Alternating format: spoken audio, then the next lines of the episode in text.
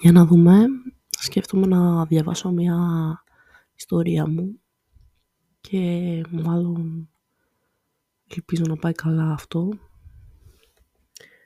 Λοιπόν, να διαλέξουμε μια στην τύχη έτσι.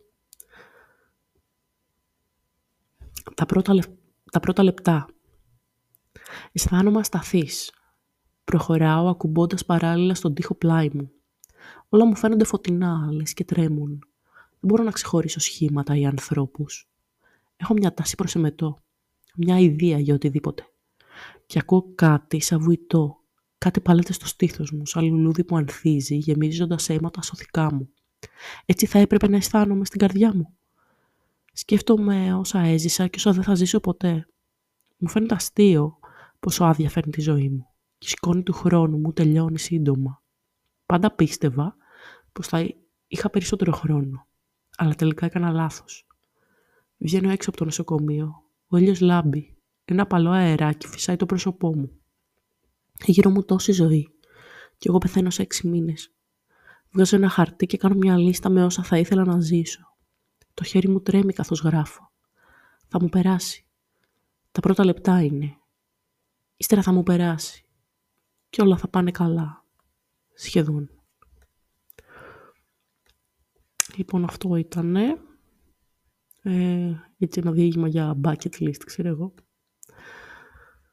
Ε, με τίτλο «Τα πρώτα λεπτά». Να δούμε. Λοιπόν, αυτό πρέπει να είναι το τελευταίο διήγημα που διάβασα για τις διακοπές. Και δεν έχω να πω πολλά. Ελπίζω να περάσετε καλά. Εγώ σήμερα φεύγω ουσιαστικά για Βόλο. Έχω ηχογραφήσει 20 επεισόδια στη σειρά ίσως. Θα ήθελα να πάρω το μικρόφωνο μαζί μου, αλλά δεν θέλω να το χαλάσω και έτσι θα το αφήσω εδώ. Αν έχω γραφήσω κάτι έξτρα θα είναι ίσως με το μικρόφωνο του κινητού. Αυτά από μένα. Ε, να περνάτε όμορφα. Αν με ακούνε τα γνωστά παιδάκια Πινελόπη Αποστόλης και δεν ξέρω ποιος άλλος, ελπίζω μέσα στις γιορτές να φάγατε γουρνοπούλα και ξέρω χοιρινό με δαμάσκηνα και σουφλέ και κρέπες και ό,τι άλλο τρώτε.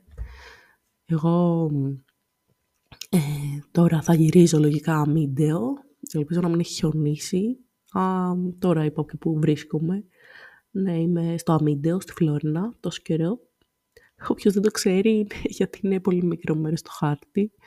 Όποιος το ξέρει, καταλαβαίνει πώς είναι πολιτισμικό σοκ από την Αθήνα εδώ. Παρ' όλα αυτά, όπως είπα και στο προηγούμενο podcast, περνάω πάρα πολύ όμορφα με τα παιδάκια.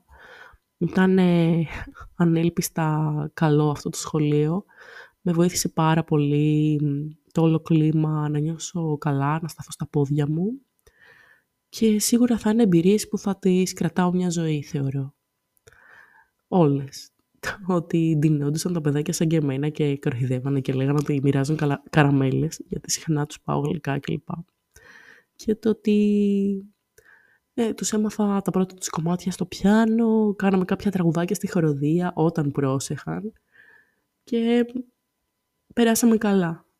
Και αυτό έχει σημασία. Αν μια μέρα με ξεχάσουν, να θυμούνται ότι τουλάχιστον μια χρονιά είχαν μια πιανίστρια που τους πήγαινε γλυκά, ακόμα και αν δεν θυμούνται το όνομά μου ή το πρόσωπό μου.